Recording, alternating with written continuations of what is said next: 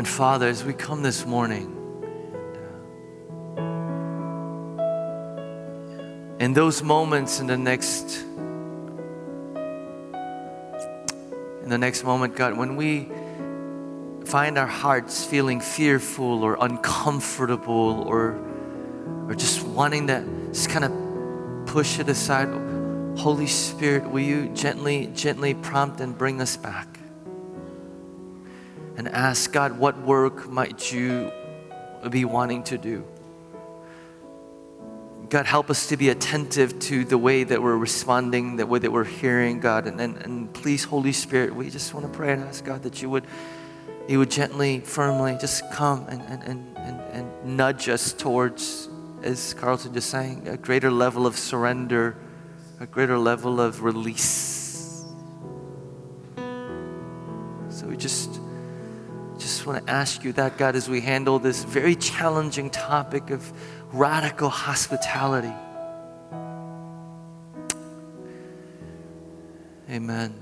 Amen. Amen. Thank you, brother Carlton, for that. Before we jump in this morning, uh, news to share. Uh, Pastor uh, Caitlin had her uh, baby. Uh, yeah, last uh, yeah last last Monday, and she's doing well at home. Jonah Chol Kim Sobek is uh, doing well, or Sobek Kim is doing well, and so want to encourage you guys to reach out to her, encourage her, let her know that she is in your uh, thoughts. And uh, for those of you that are part of her small group, you guys obviously already know. I want to encourage you guys to again love on your pastor well as um, as she rests and recuperates. Oh, I was sharing with Carlton and a couple other people I, I just, after the nine o'clock service, I just felt completely spent and drained. And some of it is just had a kind of a tough week, but also this topic is just kicking my butt, Carlton. This topic is kicking, it really is. And I think there's a level of spiritual drainage that I'm experiencing. So hopefully I'll be able to kind of get through. I'll be fine. I'll be fine. I was going to say, hopefully I'll be able to get through this service. I'm preaching. i will be fine. Um, he'll have to drag me out of here for me to. Um, we're talking about radical hospitality. And uh, literally, the term that we've tried to unpack, and there's so much to deconstruct before we could even come to grips with what this is and how to live it. The word literally is philoxenia, philoxenia in Greek, which literally means love of strangers. This is not love of friends, it's not love of family, it's not love of people close to you, it's strangers. It's love. So there's giving and there's sacrifice involved. This is not comfortable, convenient. Not come around this theme again and again. And it's strangers. It's the people that you and I in our culture consider the other. So, a simple, maybe succinct definition that I've come around, maybe, and I waited four weeks to do this, is this grace, gracious provision uh, for the other. Radical hospitality is gracious provision for the other. But in order for us to come live this, the beginning point is we have to be ruthlessly honest about who is the stranger in our lives, who is the other. Come on, guys, I've been saying this for four weeks. If we don't start there and are rigorously honest, we can't move forward. Who is the stranger? Who, who are you afraid of? Who are you unsure of? Who are you suspicious of? Who am I? And as I said, in a room like this or in churches, for some of us, it's someone of another race, ethnicity, some of another socioeconomic class. For some of us, it's another uh, person of another sexual orientation. For some of us, it's a person of another faith or no faith system. We all have people in our lives that we're suspicious of, afraid of, and unsure of. And the Bible has the audacity to go here's what it means to follow the way of Jesus and be radically hospitable like Him. You love that person.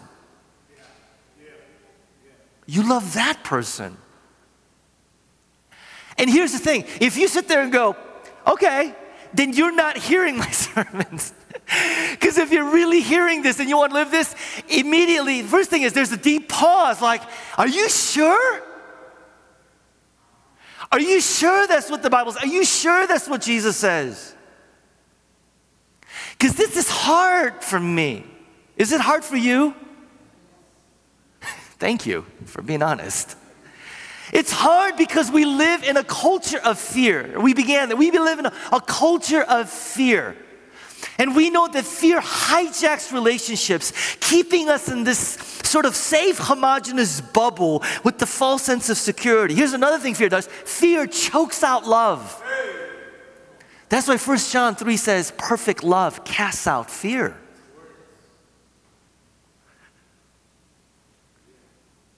But in order for us to be people of love, we have to face our fears.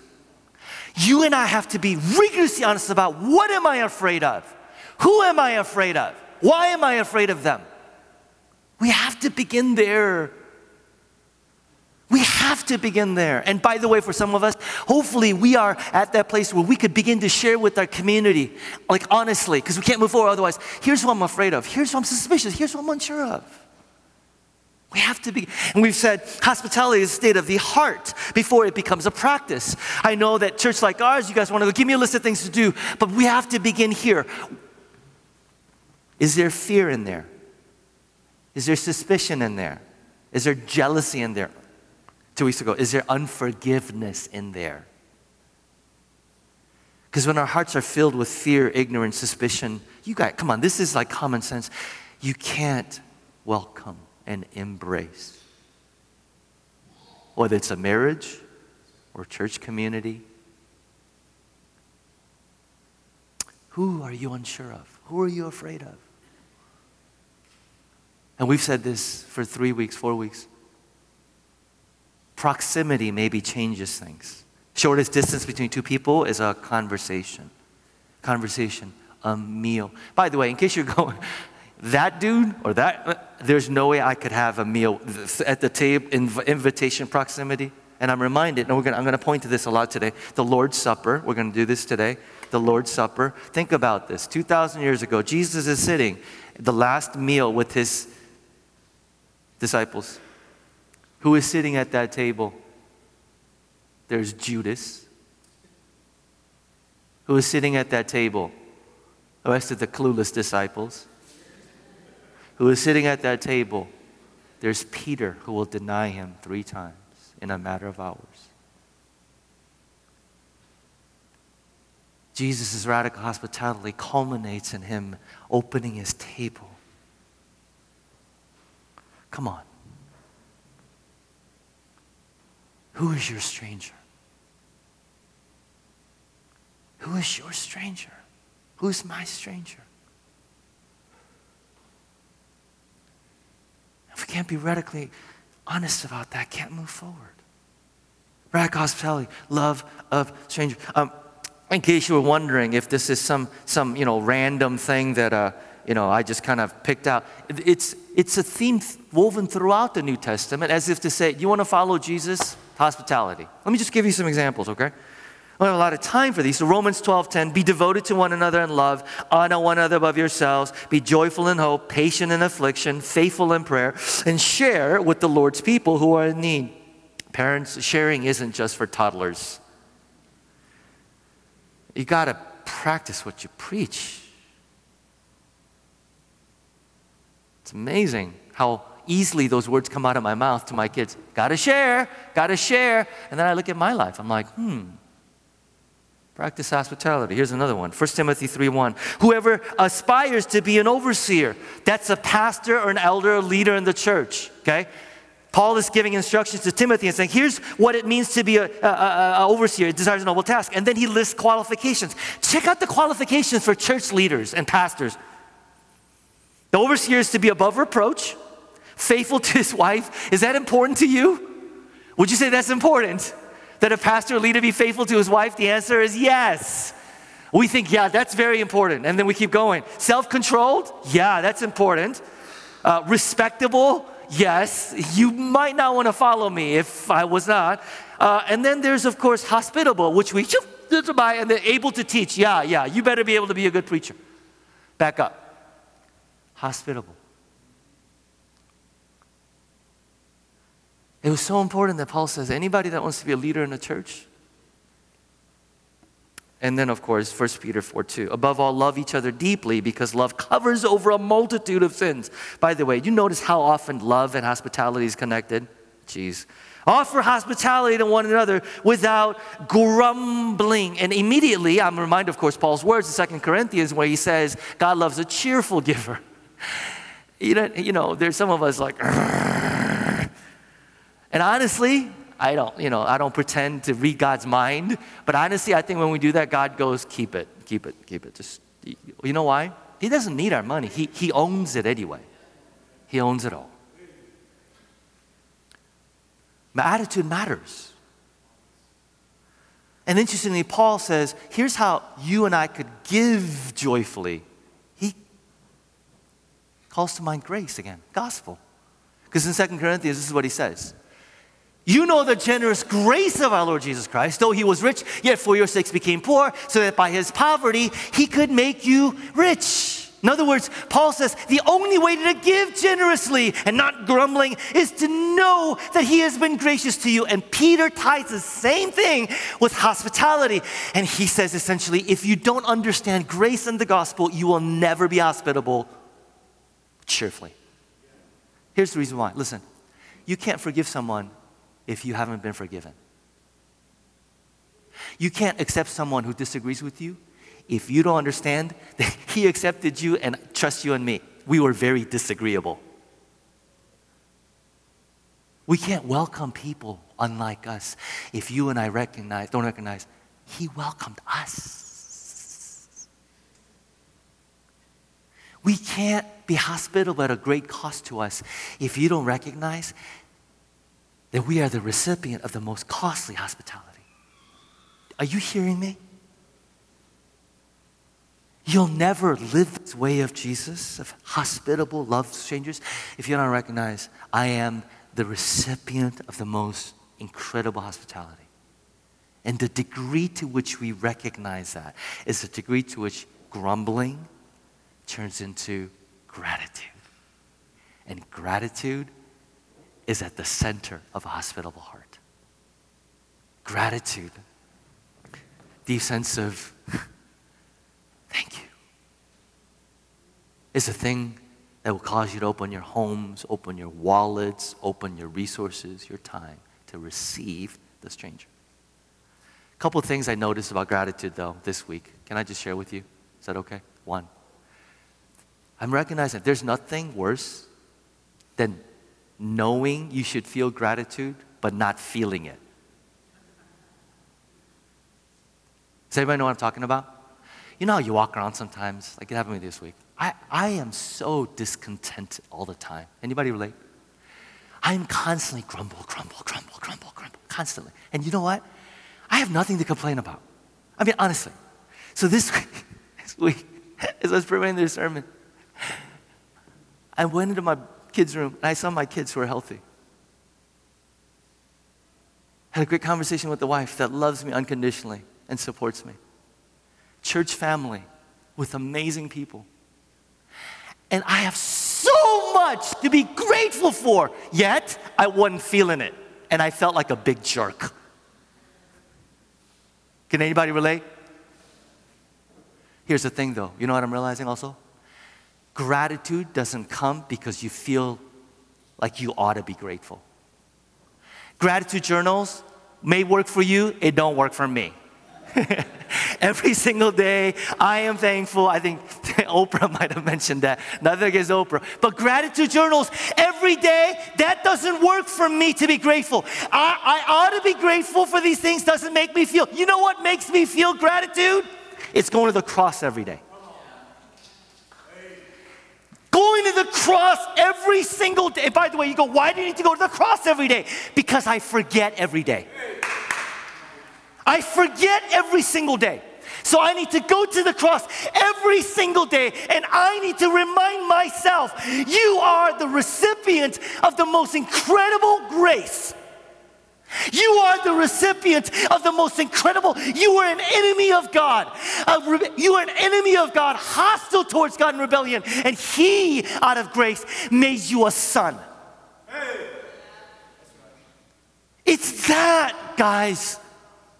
It's that. That is the only thing in every single day of my life that causes me to feel genuine gratitude. It opens up space inside of me. And when there's less of me in me when I'm grateful. There is less of me in me. When I'm not grateful, I am constantly going, Why aren't you doing? Why aren't you? It becomes all about me. Can anybody relate? Can I say the last thing? I don't know a single person that came to a deep state of gratitude without suffering and hardship. I will say it again. I've never met a single Christian, most people, frankly, who ever came to a deep state of gratitude without some hardship, suffering. Why? Because hardship, suffering is the leading edge of joy.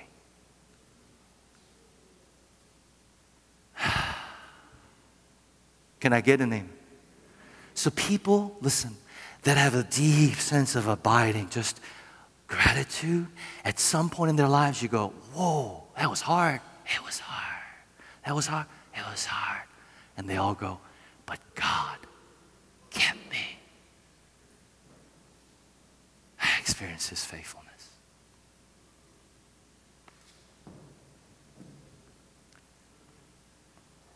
Don't harden your heart against suffering.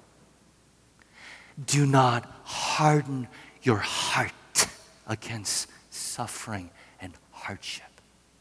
Are you hearing me? Do not give in to the cynical, pessimistic hardening of heart when hardships come, because you might be blocking your life to the path of deep gratitude and joy. The text we've been in is Hebrews chapter 13. And I asked a couple of people, I said, did that, did that sound redundant and review? Some of it I need to just go over because the main thing that I want to emphasize today comes at the end. Here we go. Hebrews chapter 13, verse 1. Keep on loving one another as brothers and sisters so not forget to show hospitality to strangers. That's where we get the word hospitality from. For by doing so, some have shown hospitality to angels without knowing it. And philoxenia literally had a, a practical meaning, and it literally meant to bring someone into your home. And the author of Hebrews and what he's alluding to is Genesis 18 when Abraham meets three perfect strangers and he brings them into their home only to recognize the next day that he was entertaining who? God and his angels, right?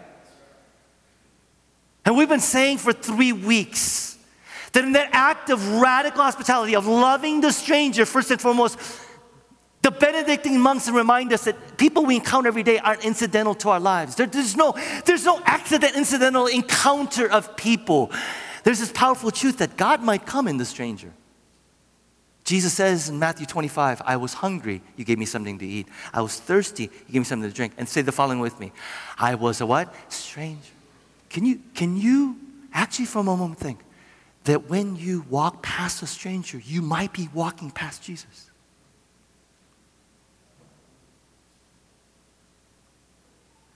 That when you shut your heart out to the stranger, you might be shutting your heart out to Jesus.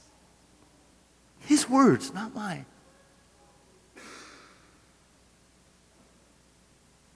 It just blows my mind how often that you and I in the city of Chicago will go about every single day and completely oblivious, oblivious to the people we encounter.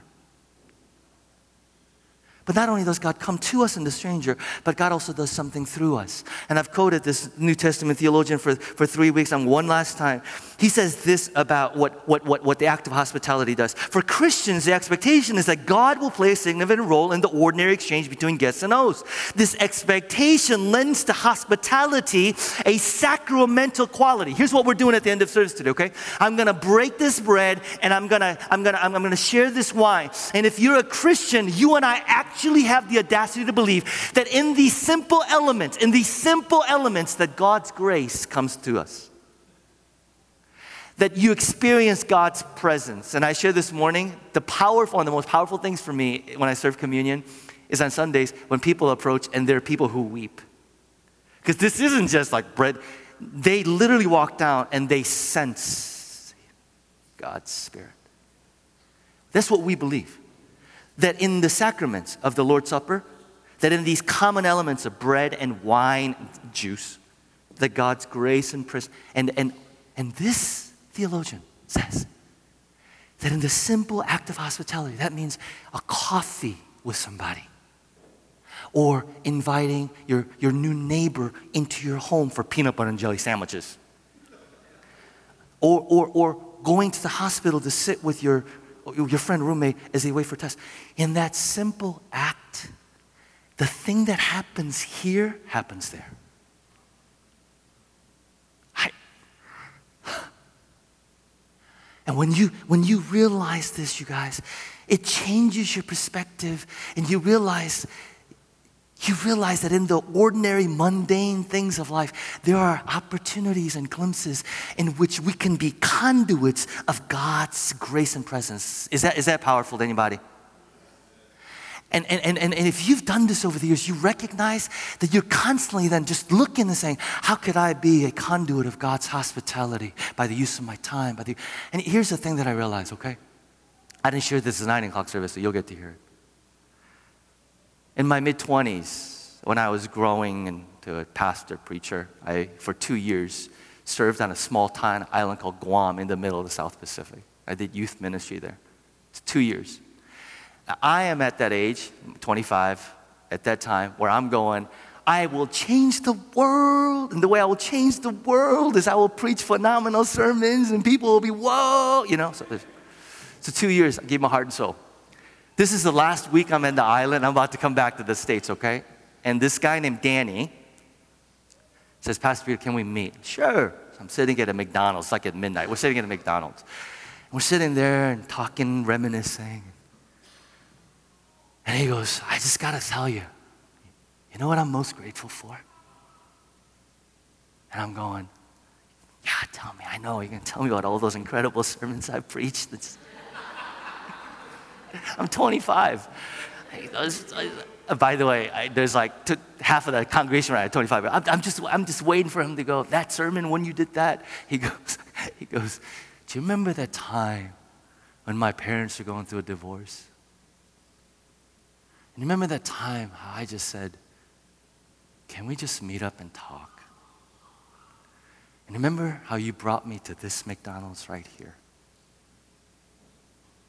And he just sat and listened for two hours.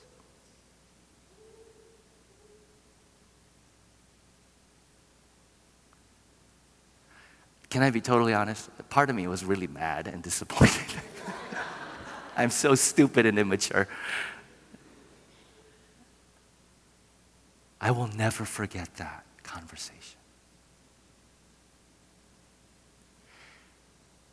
Thing is, I didn't even remember that conversation with them at the McDonald's. Here's the thing what you do to welcome strangers, you may not ever remember, but they do. And they will never forget. Never forget.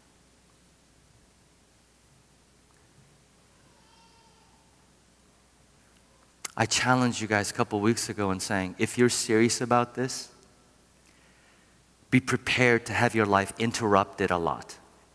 Can I get an amen for interruptions? Because creating space for the stranger, you can't do this if you wake up in the morning and go, here's the rest of my day planned out to every minute. You have to get up and you have to approach the day from the perspective of God. I am open to you coming to me in the form of the stranger. And the thing that you will realize quickly is this love is inconvenient. Love is inconvenient. Ask all the married couples. Love is inconvenient. Because you know why? Because loving somebody basically requires a posture that says, God, I am willing to have you interrupt me with people based on your agenda and their needs rather than my comfort and my convenience. And last time I checked, convenience and comfort are not values of the kingdom of God. They're not. So if you are serious about this, be ready to be convenienced a lot, but in that convenience, you might recognize the heart of Jesus. Good Lord, we love convenience and comfort, don't we? Good Lord, we love convenience and comfort. You can't be radically hospitable in that way. Maybe, maybe, maybe the question is not how dangerous is that stranger. Maybe the question is how dangerous will I become if I do not open my heart to the stranger? Maybe the real question is what happens to my heart if I choose against hospitality? What happens to my heart if I choose against hospitality and do not open my heart to the stranger among us? Real quickly, really quickly practically, here's what I've challenged you to do. And don't listen to this as, ah, I heard that. Ask yourself, evaluation. Am I doing that? Number one, real quick, and then I need to get to the last part observe. What does it mean? To practice that, observe, pay attention. Please get off your phones. Please, if I see you on the street in your community and I see you doing this, I'm gonna come in. I don't know, I'm just hug you or do something. I'll just give you a good hug take, and then take your phone. But anyway, just, come on, guys, guys, guys, guys. Uh, we're a counterculture. We want to be radical. You want to be radical in the city of Chicago? Get off your stupid phone and observe and pay attention to people. Observe. Watch. And you'll be amazed at how quickly you'll notice she's hurting. He's confused. Maybe they're lost. Maybe they need company. Maybe they need friendship. Maybe they're lonely. Please get your head out of you know what and observe. Number two, invite people. Create a welcoming environment work. Create a welcoming environment work. This kills me because we think hospitality about this big, massive thing in Pinterest and fun. No, radical hospitality looks like this at your work, in your cubicle, in your desk. How are you as a follower of Jesus? Is that place a welcoming place where people who are confused to come and find company? Is your workplace where you're at a place where truth can be told in grace and love? Is that place where those who are discouraged and disillusioned can come and find encouragement? Are you living in such a way you say, Jesus, you're Lord, not just when I'm at church, but when I'm at work? Your work environment could be one of the most powerful places in which you're saying, I want to be hospitable. Are you doing that? Fourth, invite people into your home self explanatory. However, I'll say this I'll say this. When you invite people into your home, please don't look at them as projects. Do you want to be a project? Does anybody, any one of us want to be a project? The answer, church? No. So why would we want to do that to other people? Bring them into your home to simply love on them and walk with them in the broken in this, in this world. Evangelism is not trying to talk people into following Jesus. It's simply creating space where they could encounter Jesus for themselves. Invite people into your spiritual home. Invite, this, invite people into worship services, your small groups, ministries serving. Next, please host small groups when opportunities given. Next, be an usher and a greeter at our church. Listen, at some point in the service, they get this for like 45 minutes. Do you know what I'm saying? They get shouted at for 45 minutes. So make sure that when they come in, there's a smiley face greeting them. Right next, hospitality. Join the hospitality team. And then lastly, lastly, I have to get to this. And this is where I wanted to spend the rest of the day. And maybe it's going to be the most radically sort of altering perspective. Because the last aspect of hospitality that the New Testament talks about is when you give your time, talents, and tithes to ministries out in the city that work with the poor, the refugee, the immigrant, the weak, and the marginalized. Let me put it this way, and I give credit to Josh Lobbs who I talked to a little bit back there. He said, What'd you hear today in sermon? He said, I heard that hospitality is not, I wait and you come to me. Radical hospitality is, I go out. I go out. Where do you get that from, Peter? Here it is we just keep reading Hebrews as he talks about hospitality. So after he says, verse 2, entertain strangers. Verse 3, continue to remember those in prison, as if you yourself were together with them in prison. By the way, does that sound familiar? Visit them in prison. He visited me, Matthew 25, Jesus. And those who are mistreated as if you yourselves were suffering. Mistreated literally right there means the oppressed or victims of social injustice. And so all of a sudden, you guys, who is the stranger? And, the, and this is why the auntie goes, who is the stranger that we're supposed to welcome hospitable? It's not just a classmate or next door neighbor or coworker. All of a sudden, the stranger, the stranger, the stranger that we are called to welcome becomes people who are oppressed, victims of injustice, the poor, the marginalized, the weak, the refugee, the Muslim, the Hindu. People without power, people without connections, people without network in this world, people that our society and our culture have excluded. And God says, That's who. But what about my friends? That's who. But what about my family? No, that's who. That's who are you. That's who you're to welcome. And you have. No, we, we, we have hard time understanding how radical this was. You think, you think right now in 2000 that's radical. This is a culture in which everything is run through the patronage system. In the Roman, Greco Roman world, everything centered around what can I do for you to get you to do something for me? How could I earn your favor so that you could ultimately do a favor for me? How could I scratch your back? Everything, the entire society is built on this mentality that says, I do something for you so that I could benefit. And the church comes along.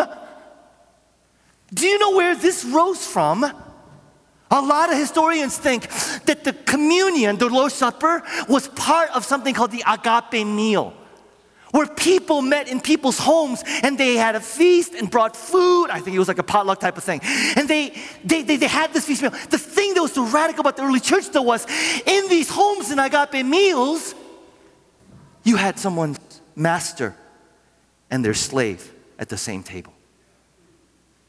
You had, you had the rich and the poor at the same table. You had men and women at the same table. And the message that the early church sent was this the message is we are followers of Jesus, which means radical hospitality, which means we welcome people with no thought of how does this benefit me. You guys, I, just even this week, talking to some 20 somethings in our church and hearing about their work environment, they said one of the hardest things, Pastor Peter, about that is that we live in a society where unless you operate from that perspective of I gotta kind of how do I gain favor and network, you you are conditioned to seek out the cool, the networked, the wealthy, the ones with the resources, because that's the only way to get ahead. And then kingdom of God comes along and says, here's what it looks like in the kingdom under the rule and reign of Jesus. You don't go looking for angels. You don't go looking for how can you bet. You go looking for strangers.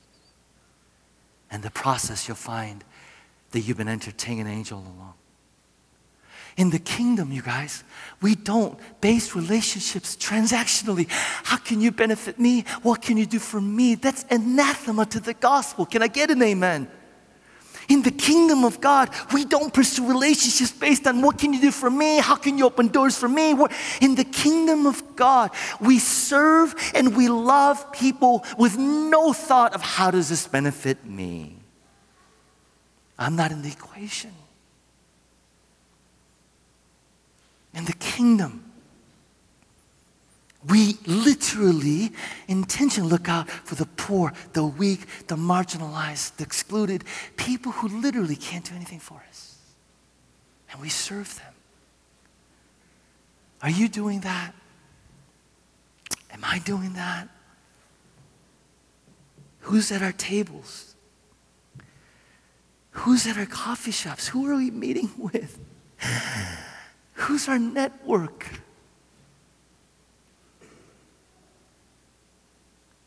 What does it look like to be hospitable to the weak, the marginalized, the mistreated?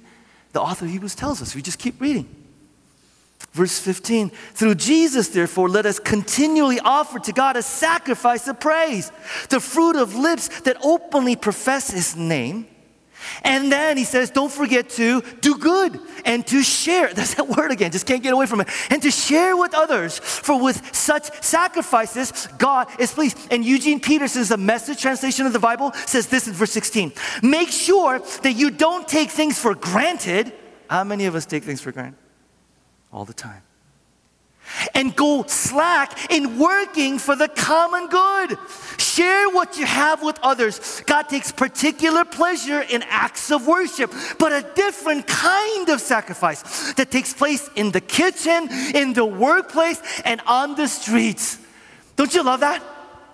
I love that verse because what it reminds us is this. Lastly, radical hospitality is working for the common good being hospitable to the oppressed, being hospitable to those victims of injustice is working for the common good. And I just want to say that common good and working for the common good is not some political ideology, it's at the heart of Jesus. Can I get an amen?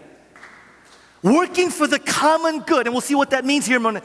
Working for the common good. And by the way, did you notice what the author of Hebrews called working for the common good?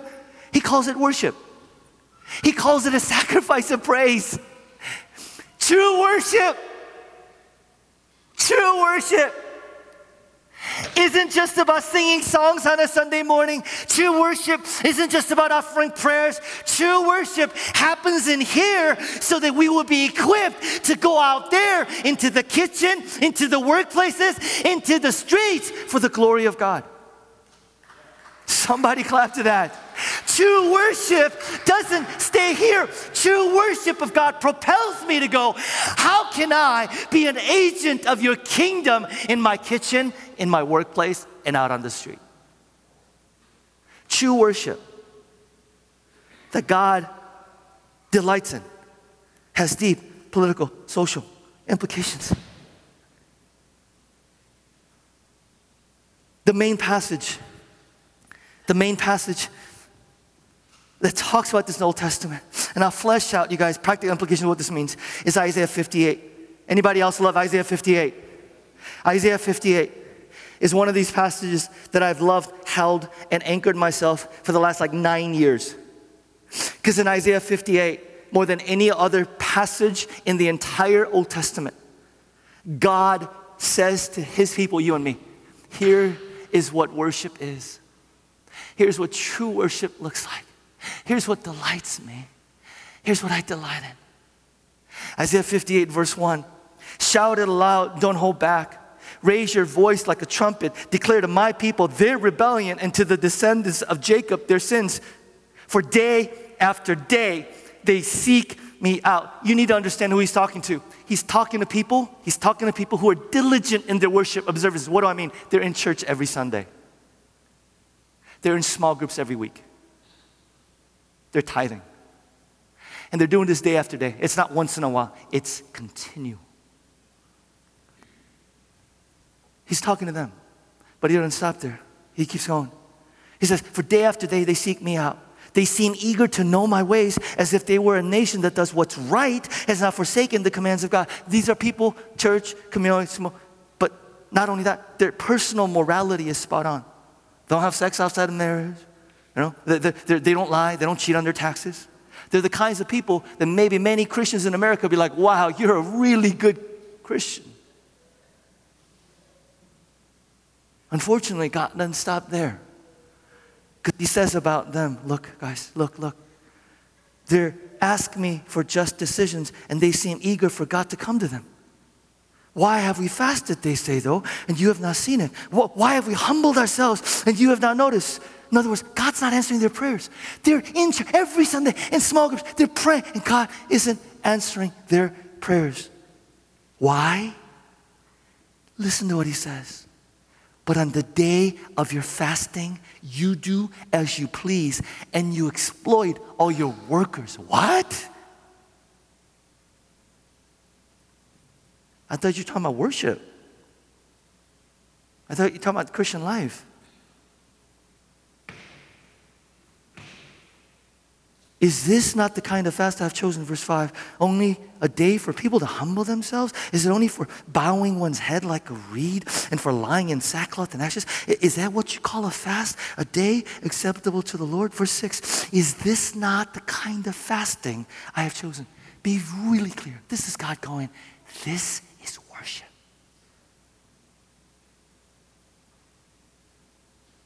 This is what delights me. To loose the chains of injustice, to set the oppressed free.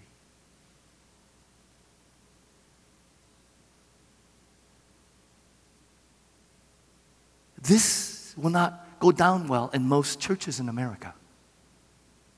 Our personal morality is spot on. We go to church, we're doing the tithe. What's and God goes, My heart. That's all good. It's not unimportant, but my heart and worship that I delight in. Do something about the injustice. Do something about those who are oppressed. Do something who are in captivity. Justice. This word that's so prevalent nowadays, even in Christian circles, justice, justice has nothing to do with individual rights. I want my justice. Not what the Bible's talking about. Justice.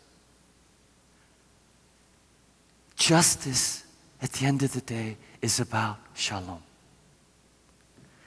In order to understand concept of justice in the Old Testament, you need to understand that when God creates the world, He creates the world in such a way that all these relationships are interdependent, interwoven, interconnected. God creates the world unlike what Western individuals' minds think. God creates the world in such a way that our relationship with God is right, our relationship with each other is right, and all of creation is right. And in those right relationships, there's flourishing, there's wholeness, there's peace. The metaphor that the rabbis used was that of a fabric a fabric which has thousands and thousands of threads. And the rabbis would point to the fabric and say, This is what God intended, that all these threads that represent your life, that they would be interconnected, interwoven, interdependent with thousands of other threads in that fabric. And in right relationship with God, in right relationship with each other, in right relationship with creation, the result is wholeness, universal flourishing. In other words, shalom. But when sin enters the world, and man's relationship with God is broken. Every other relationship began to unravel, church. The fallout of sin was not just spiritual alienation, but social alienation in every other way. That's why, even in our culture, we say what? The fabric of our society is what? Unraveling.